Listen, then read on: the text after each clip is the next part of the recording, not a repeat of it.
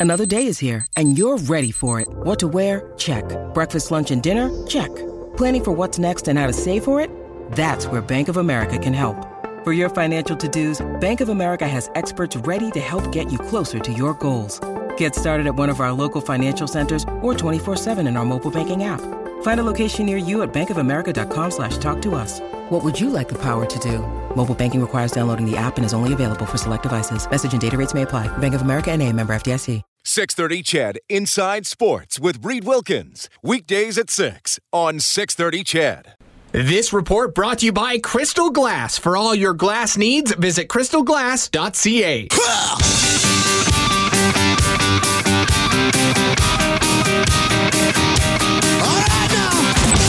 Edmonton's home for breaking news on your favorite teams. This is Inside Sports with Reid Wilkins on the voice of your Edmonton Oilers and Eskimos. 6:30 Ched.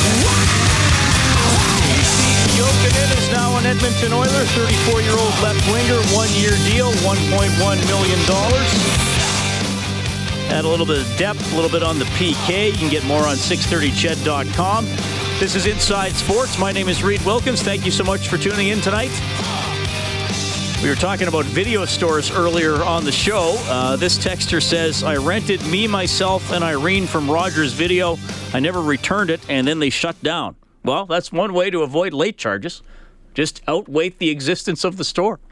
Uh, and Jordy texting in, he says, Hey, Reid, I heard you comment the other day that Dominique Wilkins was a slightly better athlete than you, but I disagree because I heard you could work over a golf ball pretty good when you're on the course. Love the show, and I remain one of your loyal 10 fans. That is from uh, Jordy. Well, Jordy, thanks for the positive vibes about my golf game. As I often say over the last year, I have improved from terrible to bad which I guess is an improvement.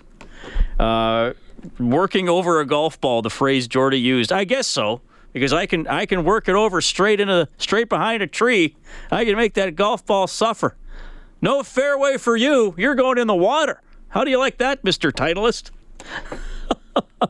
you can text 630 630 780 496 0063. Hey, it's been a great week at uh, West Edmonton Mall.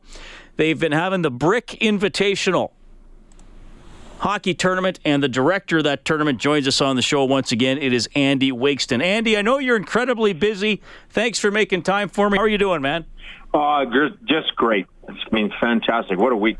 I was just getting some stats here, and we had it was the parity is really, really, really tight. We had six overtime games and 14 one goal games. Oh wow, okay, that's pretty yeah. good. And the round robin is there still one more game to go? There is one more game in Boston and Team California, but or sorry, Team California, Montreal, but it ab- absolutely means nothing. Everything else has been done.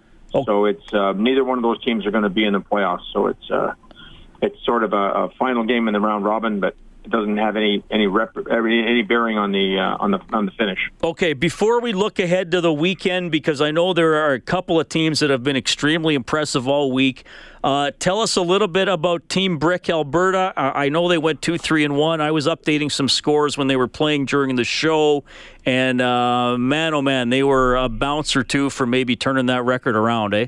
They had two one nothing games that they lost, and it was just it was it, it was it was amazing. I talked to the coaches, and it was amazing. They uh, really good team, solid defensively, really solid goaltending. It just couldn't score goals, and that's that's what happened. So they were in every game. They weren't blown out. They were in every game, but just really, really struggled to score goals. And you know, in this in in this tournament, if you don't, if you can't put two or three behind uh, behind the behind the goalie, you're not going to make it. So, uh, really nice team. Um, you know, I, I thought that I thought that everything went really well for them, and they're pretty happy with how they performed, but just didn't have a goal scorer. Yeah, that's tough. Those one nothing losses, I I, yeah. I, saw those and I was like, oh man, that's got that's to be tough. But uh, they played hard. It's a 14 team tournament, and it's you know it's the best to 10 year olds you can find. So it's it's tough to get through. So we got BC. The junior Canucks went six and zero oh in uh, in the Styles Conference, the Wakeston Conference, obviously named after you. The Toronto Bulldogs went six and zero, oh, but they still got a little bit of work to do, right? Because we got semis first and then the final. Yeah, they both go right to the semi. So um, uh, in the first final tomorrow morning at 7:30, we've got the Connecticut Junior Rangers versus Toronto Pro Hockey, And the winner of that one will go down and play BC Junior Canucks. And at 9:10, we've got the Detroit Red Wings versus Team Minnesota, and the winner of that one will go at 3:50 against the Toronto Bulldogs. Okay, so the advantage of winning your pool is you only have to play one day, one game tomorrow, but the quarterfinal right. team's That's going right. to have to and the other two. teams have to play two. And uh, I mean, there's a gap in there of a few hours, about two and a half, three hours. So there, there is a break, but uh, yeah, it's uh, it's a lot easier if you uh, if you win your division. Okay. And both of these teams went, you know, both these teams went uh, went straight through with uh, flying colors. Didn't lose a game. Six and zero, yeah. Yeah. I mean, Bulldogs 36 goals for, 9 against. Oh, BC jeez. 27 for, 6 against. Oh wow. Okay. Yeah. So that, that's incredible. so uh, obviously, I, I would assume. I mean, there are high end players on, on every team. Um, what would it be safe to say with these teams that that separated a little bit? Is it just the depth, or maybe there are a couple high end guys that have really propelled them? Um, I think with Toronto Bulldogs, they've got they've got one exceptional, exceptional player uh, uh, in Mike Mesa, just an amazing player. Um, but they also have uh, a backup to him with about two really solid lines, and uh, they're a real solid team. BC, just a solid team all the way through, and just they just play you hard, and they're always, you know, they push all the time. Both teams had excellent goaltending. You know, just uh, it's that whole team team vibe, right? And um, and then I mean, we saw the same thing. Detroit went undefeated right up until um, until today, so they played BC. You know. All right, so it's it's really tight. Andy Wakeston, the tournament director for the Brick Invitational, joining us on Inside Sports, as you did last week, because we wanted to tee it up. I, I asked you a little bit about how it's changed with the American teams over the years. I want to ask you about another change you've maybe seen, because you've been involved all all 28 years. Um, in, just in terms of the of the qual the caliber of the athlete. I mean, hockey always grows, strategies progress, equipment progresses, and obviously the training and the commitment level of the players progress. So, if, would you say we've seen these ten year old kids? You know, are they bigger? Are they stronger? Are they maybe not the same size? But it's just the skill level. How do you compare them to the athlete of a you know a quarter a century ago already? all of the above. When we first started this, I mean, it was like I said before, it was eight teams, and three of them were from Alberta, and two of them were from British Columbia. But it was eight teams, and you know, they each brought a like a couple of coaches and a manager, and that was it. Now we see they come with trainers, they come with assistant coaches, they come with assistant managers. You know, they come fitness people, right? And it's just these these kids are unbelievable athletes, and you look at them, and, and you know, Reid yourself. You've been here. You look at them. These kids don't look like ten year olds. Right. They're they're they're they're talented. They're big. I was handing out some trophies yesterday, and uh, I had I had I'm I'm five foot eight. This kid was the same height as me. Oh, jeez. ten years old, right? And just it was just amazing how they've how they how the, the they've progressed. And I think that back when we started, this was uh, ten year olds were novice, and they were second year novice, and even at, at that level, uh, goaltenders, for instance, you you didn't play goal for all year. You were sort of rotated in and out at the novice level. And I, I remember I was coaching in Sherwood Park back then. We didn't allow novice kids to play goal all year because we wanted they they couldn't commit to that. Now full-time goalies, and they've been playing for three years, and they're 10 years old. So the, the whole philosophy of this has changed. Um, there's lots of there's the thing called the Brick Series. I mean, there's tournaments going on all summer, and all spring and all summer with the with the uh, eight-year-olds, nine-year-olds, and ten-year-olds, getting them ready for things like this. So I, I think it's really come a long way in 28 years. Yeah, Andy Wakeston joining us talking about the Brick Invitational. Okay, so you got the quarters and the semis tomorrow, so people can check that out. And then Sunday, tell it because I know there's the final Sunday, and is the skills thing with the Golden Yeah. Bears Sunday as well?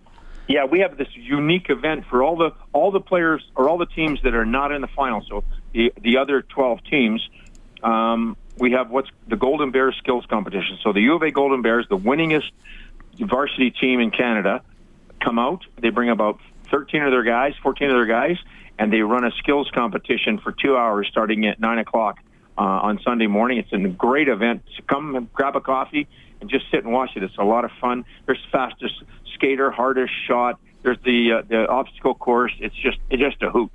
And then that goes at nine, and then at twelve thirty we've got the final, and then the closing ceremonies after the final. All right. Well, it's you know what? I got a question on the text line. I think I know the answer, but you're the expert, so I'll ask you. Uh, the texter says, "Can you ask Andy if there is body contact allowed in this tournament, and if so, have the rules about that changed over the years?" We do not allow. This is a non-contact tournament, Okay. and the reason is because um, we feel, and we always felt that at this level, we didn't want some kid being knocked out of the tournament after. I mean, they came a long way. We just wanted to make sure that it was safe, so we made it a non-contact tournament. Now, some of these teams, I know that there's no contact on the Canadian teams, but a lot of these American teams play in full contact leagues. But there's no contact. But based on uh, on the on the rules by the the Canadian hockey rules, you can you know move somebody out of the way, or you can you know taper them off. You just can't hit them. Right. So we we we play that rule. All of our referees are, you know, Western Canada college, uh, the higher end referees. They know the they know the rules. But yeah, there is no contact, no no, like, no straight up hitting in this. Okay. Yeah, because I think there, ha- like you said, it, it's not necessarily there can be different regions or rules, right? But you have to go with something for the tournament. Andy, Yeah, and and this rink, this rink. I mean, the boards are set in concrete, right? This rink isn't geared for running up against the boards. There's no giving them at all. Kids would get hurt. Yeah, good point. Andy, thanks for checking in. I, I really appreciate the update. It's going to be fun uh, seeing what happens in the playoffs over the weekend. You've done a great job again, man. We'll talk to you soon. Thanks, Reid. Thanks for having me. Andy Wakeston checking in, the tournament director for the Brick Invitational. And uh, yeah, as he mentioned, the BC Junior Canucks and the Toronto Bulldogs both undefeated in their pools. We'll see if they survive the semifinals. Team Brick Alberta, some tight games. They wound up going 2 3 and 1. They finished fourth in their 17 pool. It is 716. I want to catch up on some text to 630 630. The phone number is 780 496 0063. We'll also hear from the head groundsman at Wimbledon, who is from Stony Plain. Pretty incredible story. Inside Sports on Ched.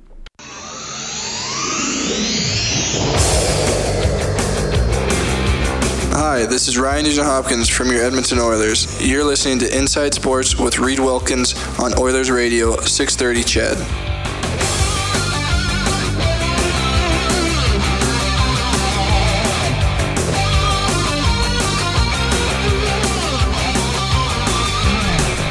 What's this one, Kellen? Tonight, you're surfing with the alien, Joe Satriani. All right. Which is appropriate because we have a text. It's like you can read the minds of our texters, Kellen Kennedy. This person says, Hi, Reid. I would love to hear some Satriani's intro music, intro music sometime. So there we go. Maybe we'll play another one later on. Sure. What's stopping us? Nothing. It's Friday. It's Friday at 6.30, Ched. We're the only ones in the building. Let's turn this Well, there's Friday. a couple news guys here. Let's turn this Friday into a Friday. What are they going to do? What are they going to do? Come back from the bosses are going to come back from the lake and tell us not to play fun music?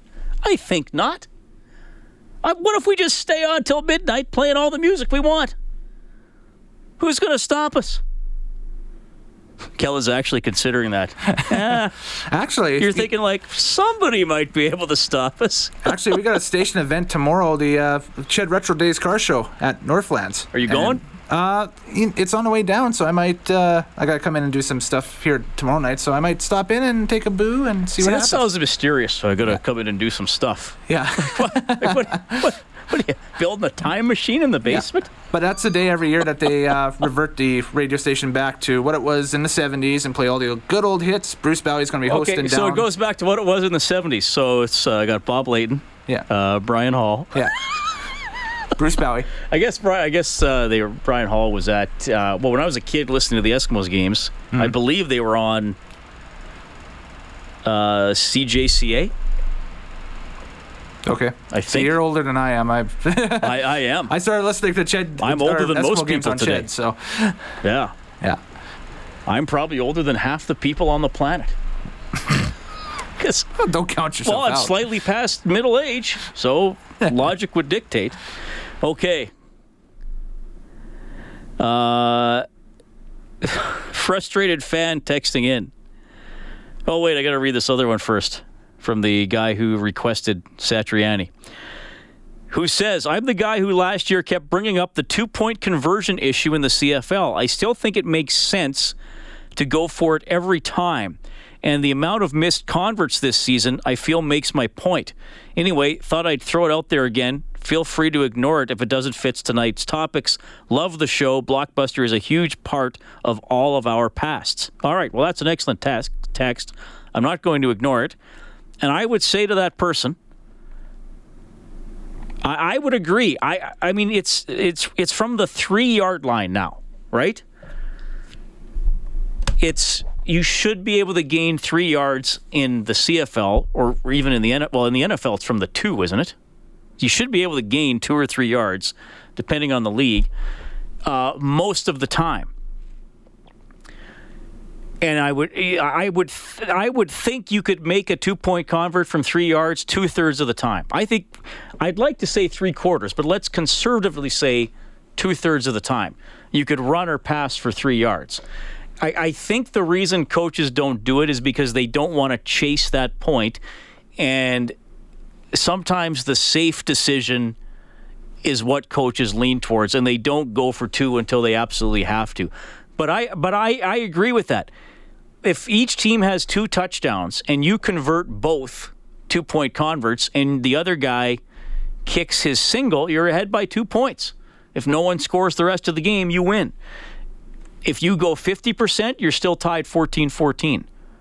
So I, I, I would I would tend to go for it, but I think I think coaches don't want to miss and then wind up chasing the point and, and be behind and then be asked after the game, why did you go for that two point convert five minutes into the game? But but I, I agree. I would be aggressive with it. Calgary's actually been one of the more aggressive teams with it over the over the couple of years that they've had it. But yeah, it's it's an interesting. And I, if I would have, I, I, had stats on it when we talked about it last year. So that texture, I don't have, I don't have all the the the stats for it and what they were last year, but it would be interesting to know. Uh, Calgary is up nine nothing, by the way, so I think they must have missed a convert because they were up three nothing and got a touchdown, and I didn't see if they missed a kick or if they were stopped on a two point convert. But but it is a, it is a very interesting debate. I would I would tend to go for it.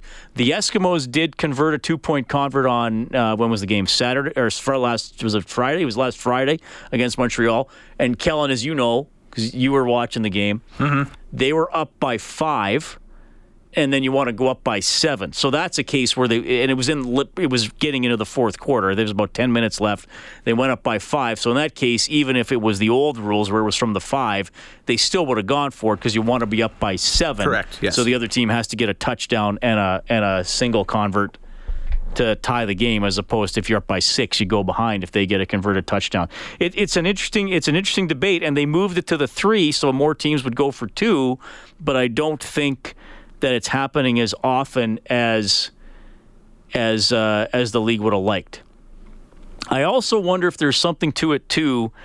If the defensive team stops a two point convert, if that if the momentum, you know, if a, if the offensive coach doesn't want to risk if they don't want to ri- risk the uh, you know the momentum going to the defense, where the defense would still end that drive on a successful play, even though they gave up a touchdown. You know what I mean?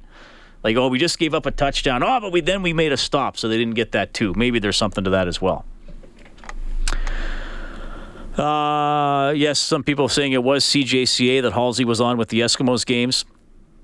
Frustrated fan says, Reid, two questions. I missed the last interview, but did they harden up the swimming pool for the tournament? Okay, frustrated fan. That's called, we call it freezing, not hardening up. You don't harden up water, you freeze it. Did they, I love frustrated fan. He's such a cheeky son of a gun.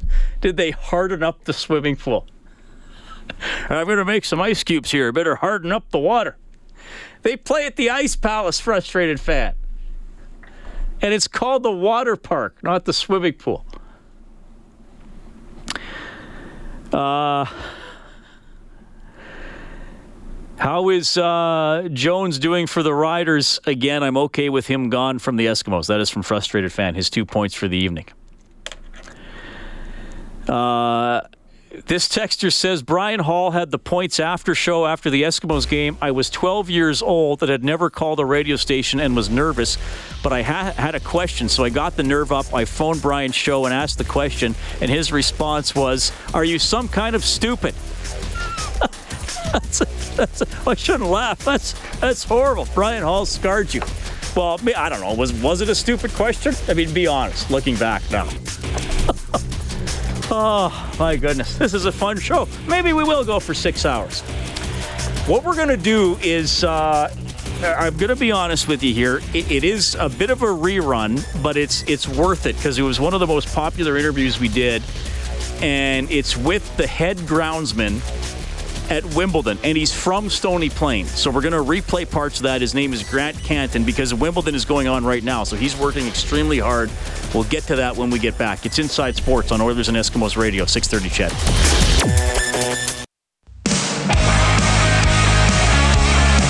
This is Cam Talbot from your Edmonton Oilers, and you're listening to Inside Sports with Reid Wilkins on Oilers Radio 630 CHED. All right, touchdown for Winnipeg, 9 6. Calgary leading with the point after or two points after still to come. Six minutes left in the second quarter there. 9 6 for Calgary.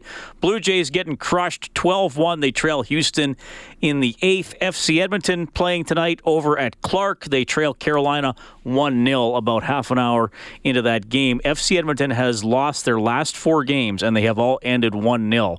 And uh, they're down 1 0 tonight. Hopefully they can get over the hump.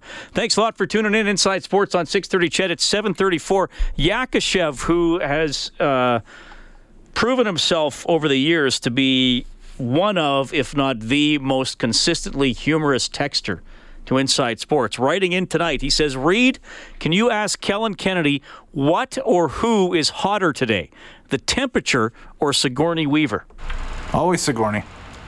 There you go, Yakushev. No doubt about it. He did not hesitate. All right. So, Wimbledon going on at London, and the head groundsman at the All England Tennis Club is Grant Cantin, who is from Stony Plain. Uh, had a great interview with him when he was uh, in Edmonton uh, over the winter, and I want to get to parts of that because it was it was really incredible. And we started off by talking about him being you know from Stony Plain and uh, making it to this incredible job. It's kind of a funny story, you know. I uh, grew up in Stony Plain, went to high school there, and uh, made the big move to Spruce Grove. And once I finished my time in Spruce, I moved down to Calgary and I really got into golf. I loved golf and uh, started working on a golf course there. And I was always amazed at how immaculate the courses were kept, how the greens were absolutely perfect, just like carpet. So that's what got me interested in uh, turf management. So I uh, enrolled in Olds College and did my two-year turf management program there. And the day after graduation, me and my two buddies decided we uh, were going to move to Australia and worked on a very good course there. Absolutely loved it and it was there I met a couple British guys, and they uh, they kind of planted the seed, so to speak, about maybe going to London and working at Wimbledon. Uh, at the time, I wasn't sure. Tennis wasn't really my thing, but I figured, you know what? If I could get over to London, what a great gateway, what a great hub to travel Europe. Sure. So it was. Uh, it was. I was only going for one year back in 2002. Absolutely fell in love with the place, and uh, the next year they offered me back, and uh, yeah, this year will be my 16th year. That is incredible. So that's that's the Coles Notes version of how a, a, kid from Stony Plain, you probably still see yourself that way. Yeah, absolutely. Uh, you know, can can wind up working at, at one of the. I mean, look, if somebody said to me, name the five most famous venues in the world, in any sport, any continent, I'd put Wimbledon. I mean, Augusta would obviously come to mind. MSG, where the Rangers. I'd certainly put Wimbledon. I mean, do you, do you still have pinch yourself moments going to work every day? You know what? I, I, I try to walk the courts every morning, and every day I go into center court, whether it's in the summer or in the winter, and I just sometimes just go in there all by myself. It's completely empty, and I just think, wow, this is such a great opportunity. I, I still feel very privileged and honored to work there. Um, but everybody knows Wimbledon. I've been all over the world, and everybody knows Wimbledon. They know it's tennis in England, and it's just one of those. You know, you don't have to be a tennis fan, but they know what it is. It's the most prestigious, most historic. I would say sporting event. Augusta comes second in my books, but it's only a four-day event. Where yeah. Wimbledon, Wimbledon's a 13-day event. So it's uh, it's one of the biggest tournaments, annual sporting events in the world. Well, this is incredible. So you go to old college. Uh, old called turf management was the course you took. Yep. So so so then you get the chance to, to go to London work at Wimbledon. So how do you how do you prove yourself in, in your industry that, that you can you, you know, work at Wimbledon and, and, and keep these courts in immaculate condition? What do you have to do to separate yourself from other guys and, and, and girls who want to do the same thing? That's a good question. And when I do my speeches to uh, students and uh, whoever I'm speaking to, I always say you know, there's book smarts, but you learn pretty much everything in the field. To the young guys that are coming into work, I say, look, always ask questions. Ask the mechanic a question. Ask the irrigation guy a question. Let's pretend you have to run this place by yourself. You should be able to know, how to do everything, you know. And I always remember my dad. He'd uh, he'd get us out of bed early on Sunday mornings to cut our grass. I absolutely hated it. But looking back, he always taught me be the first guy to work, be the last one to leave, make an impression on the boss, and you will go places. And uh, and it, in my case, that's true. I've I've always worked hard. I always stayed late. I didn't say pay me overtime. I just stayed till the job was done, wanting to be there. And whatever job I did, I knew my name was behind it. So I wanted to prove that that's my handiwork, and you know, people are happy with the courts, and uh, it's just a pride thing, really. So how long were you a deputy uh, deputy groundsman? I was deputy head groundsman from 2011 until January 1st this year. And now you're the guy. You're the head groundsman. So how did, did the, the previous person leave, or is it like? Uh, no, what happened? It was more of a title change because Okay. uh, Neil Stubley, who was head groundsman, is now grounds manager, and he looks after a lot of the other. He oversees a lot of the other venues. He's he'll go to Germany, he'll go to the Netherlands, uh, Turkey, all these other countries to check on their courts. So he's not around a whole bunch, and when he is, he's always in meetings. So pretty much this last year, I've, I've taken charge of that role of looking after the grass courts. I've got a crew of 30 guys.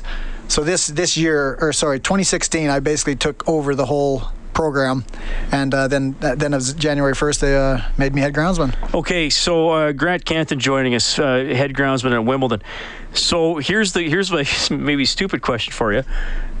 The tournament, eh, what is it in July? Two weeks in July. Yep. What happens the other 50 weeks there? That's another question I get asked a lot. It is a private members club, Hmm. so after the after the actual event, the courts are open for members play.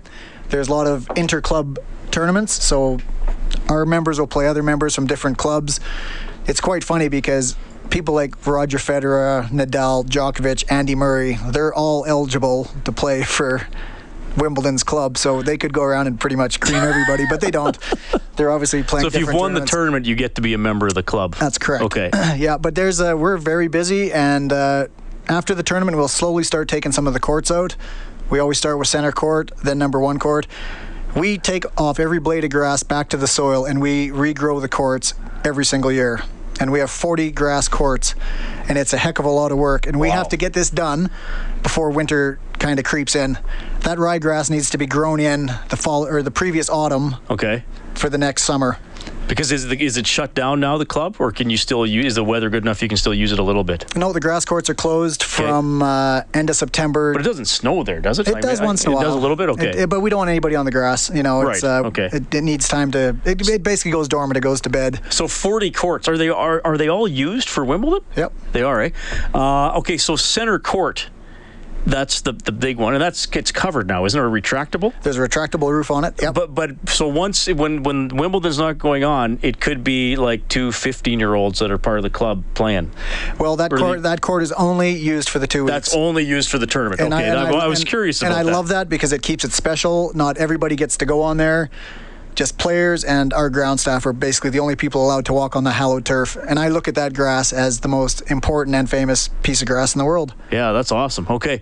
Well, th- this is fascinating stuff because this is a whole side of, of sports and tennis that we, we wouldn't think about. So when when the tournament is on, I mean, I'm guessing you, you you probably don't sleep because I mean, when we see you, you can watch on TV and see how the courts will. You probably hate this word, but deteriorate is that the right word? Just Yeah, from from, it's- from the usage and the and the patches from where the players are always running Yeah. get worn down. So what are the challenges to maintaining it when you might have what three, four matches a day on each court? Those tennis courts will have more play on them in two weeks than a soccer field will in two years. Like, Oh, like in the, like in the English Premier League, it's a it's it's a very very very tough job. We have to make sure those courts are prepared correctly, because they have 13 days of tennis on them, roughly eight nine hours a day. If we can get to day 13 men's final and the court is still in relatively pretty good shape, I mean the baselines are pretty much gone. We expect that, but we want to make sure those baselines don't look like that after seven days. So we have to monitor the courts every day. We'll have our hardness readings every day. We'll, we'll know exactly how hard the courts are. Uh, every night, the courts do get a little bit of drink of water. It's just like you and me; it needs water from time to time, and that will help keep the uh, the firmness levels where we want them. So it's it's monitoring, and the weather is our biggest uh, biggest problem because yes, it could be 25 degrees sunny one day, the next day it's 15 degrees and raining. Five degrees difference in temperature plays a huge role, and it's a, it makes a complete difference on uh, on our pre- uh, preparations. So I'm usually there probably 16, 17 hours a day for three weeks straight. Right. So by the end of it all, I'm very, very tired. But you know what? At the end of it, when the trophy's being lifted and the players are all happy with the court, that's that's my trophy. That's job done. Now, are you uh, allowed, or, or maybe this is exactly what you should be doing? But do you do you speak to the players about the quality of the surface? Might you have a guy come up to you and say, "Grant, this was great," or "I don't know about this one today"? I mean, what is there an interaction there? Yeah, I mean. Uh, that's another great part of my job is I get to interact with all the players, and you know, being there 15 years now, you know, you get to know them quite well. Uh, it's exciting that Milos Raonic is coming through the ranks now. He's now world number 3 mm-hmm. Very exciting for Canada. Uh, I said a few years ago I never saw a Canadian flag being waved in center court, but when he was playing, it was uh, it was there, and I was very proud. He's one of the guys I talk to a lot, and basically all the players will want to know how's the courts. There's anything different you guys done, and every year we prepare them exactly the same. When Tim Henman was uh, playing, you know, 10 years ago, it was always, well, why don't you make the courts that favor him? It's like, well, we can't. It's, it's they're, they're prepared for they're prepared right. the same for everybody. We're not going to change it. So they all know. Player the has to play. learn how to exactly. play on. You know, and, it, and it's fair for everybody, and it's it's what we do. We wouldn't want to start messing around with how we prepare the courts. We know it's tried and tested. We know what we're doing, and uh, the results are great. So we, we stick with it. How long is the grass? It's eight millimeters. Eight. Oh, jeez. Okay. And a golf green is normally two to three millimeters, so okay. it kind of gives you an idea. It's a little bit longer, but in the winter when the, the courts are not in use, we'll leave them at 13 millimeters. That little bit of extra length will help protect them from frost. Oh, okay the winter weather. Uh, it, it just keeps them a bit longer, a bit more healthier. What's the worst in tournament nightmare you've had to deal with? It's rain. It's just just excessive rain. I mean, even though center court now has a retractable roof, yeah. Yes, we can carry on playing, but the other 18 courts that we use are covered. We start getting behind in the schedule. Yeah. This past tournament we had to play on the middle Sunday, which wasn't ideal, but we had to because that's usually the off day, right? It's usually the off day, so we had to play to you know to play catch up, and uh, it worked out good. We finished the tournament on time, if Wimbledon had to go an extra day, it's an, a logistical nightmare, not only for the players but for you know security, caterers, ticketing, staff, everything, ticketing. Right? Yeah. To add the extra day is a complete nightmare. So trying to get everything done on time is uh, very, very key. So, what kind of drainage is there for the courts? The courts are a, a clay loam soil, and uh, the courts actually have about about 22% clay in them. And when that clay starts to dry off, that's that's how the courts get so so rock hard the month before the tournament, we'll start covering them anyways. So if there's heavy rain forecast, we'll cover all the courts, blow the big bubbles up. Uh, but after that, you know, if it's a if it's a typical members' day and it rains, we don't cover, and uh, they'll they'll be back in play when they're fit. But the courts tend to drain very well. Some of those courts are almost 100 years old, Jeez. and they uh, they drain really well. Got to say, most fascinating conversation I've ever been a part of about grass and dirt and tennis courts. Grant Cantin, who is from Stony Plain, is the head groundsman at Wimbledon. It's Inside Sports on 630 CHED.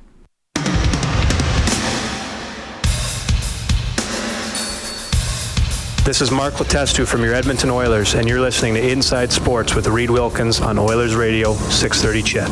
And this portion of the show presented by Action Furnace. Action Furnace, home of the fixed right, or it's free guarantee. Visit actionfurnace.ca. 10 9, Winnipeg leading Calgary late in the first half. CFL action tonight. Blue Jays trailing Houston 12 1 in the bottom of the eighth and a little footy over at Clarke Park tonight, late in the first half. Carolina leading FC Edmonton 1 0. Of course, Wimbledon in full swing. Grant Cantin, Stony Plain native, went on to become the head groundsman at Wimbledon.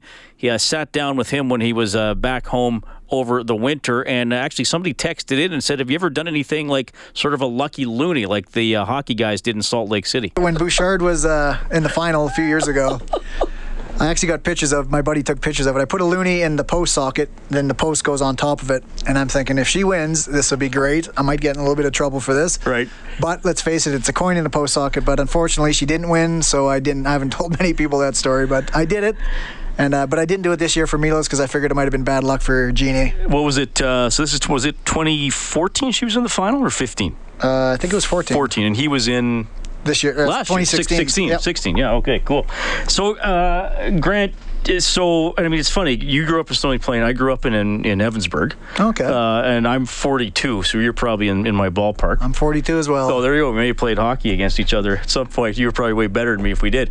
uh, so, you, so in 2002, you get to move to, to, to London, England. You didn't know if you were going to stay there. You wound up you wound up staying there.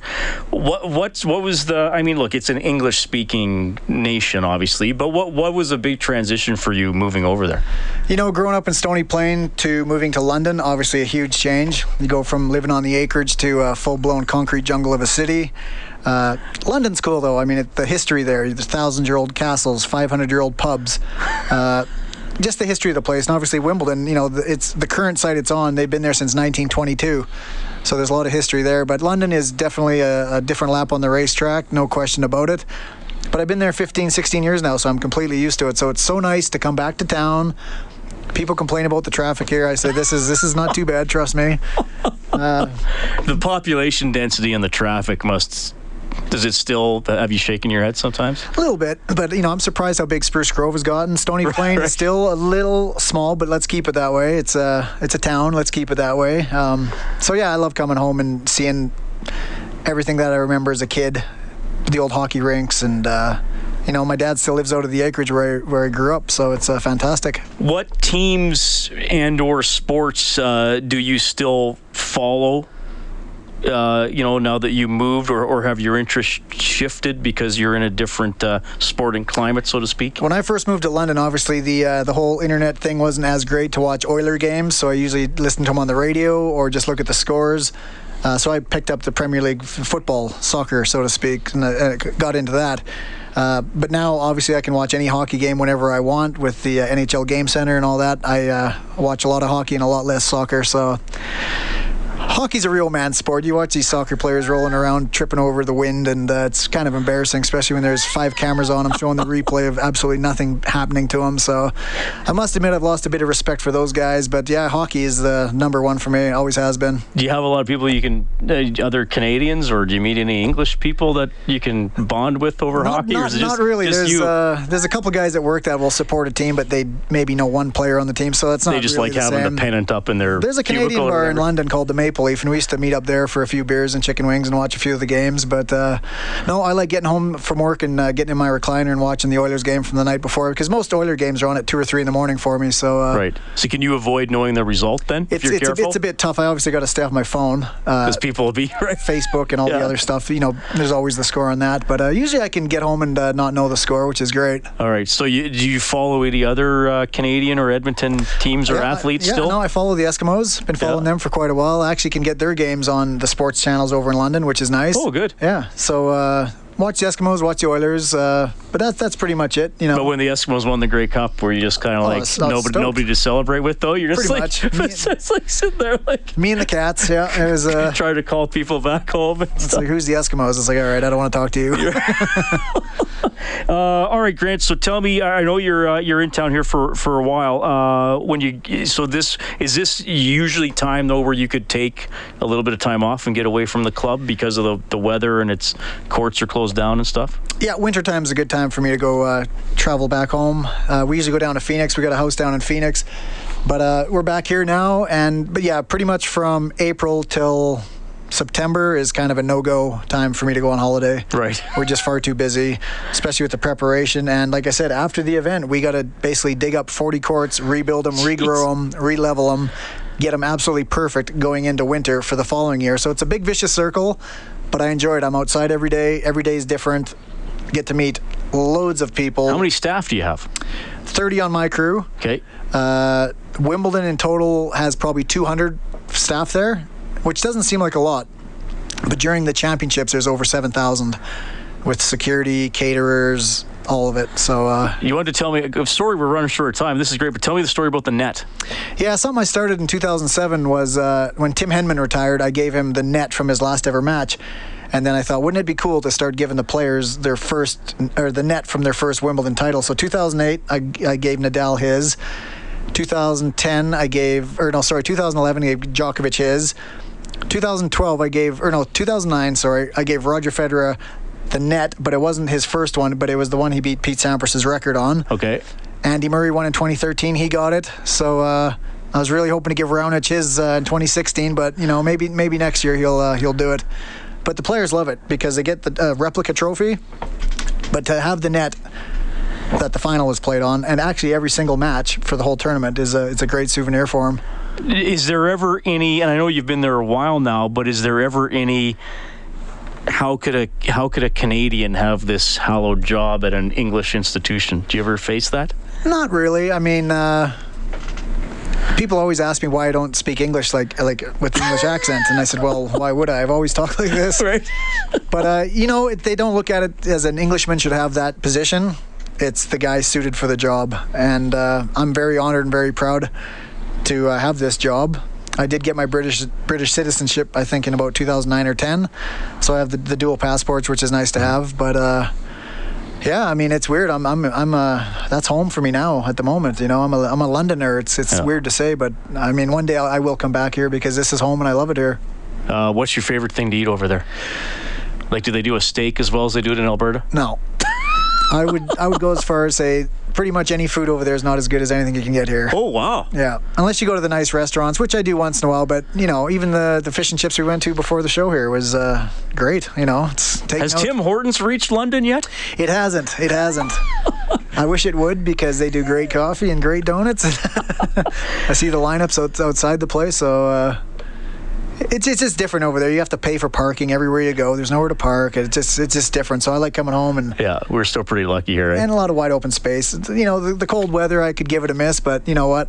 I've not seen winter in six years, so I, I kind of enjoyed it. That was a great interview. Grant Cantin from Stony Plain, now the head groundsman at Wimbledon, so working hard during the tournament. That was an interview we did with him when he was own, uh, home during the winter. Thanks to our studio producer, Kellen Kennedy. This has been Inside Sports on 630 CHED. My name is Reid Wilkins. Hope you have a great weekend. 630 CHED Inside Sports with Reid Wilkins. Weekdays at 6 on 630 CHED.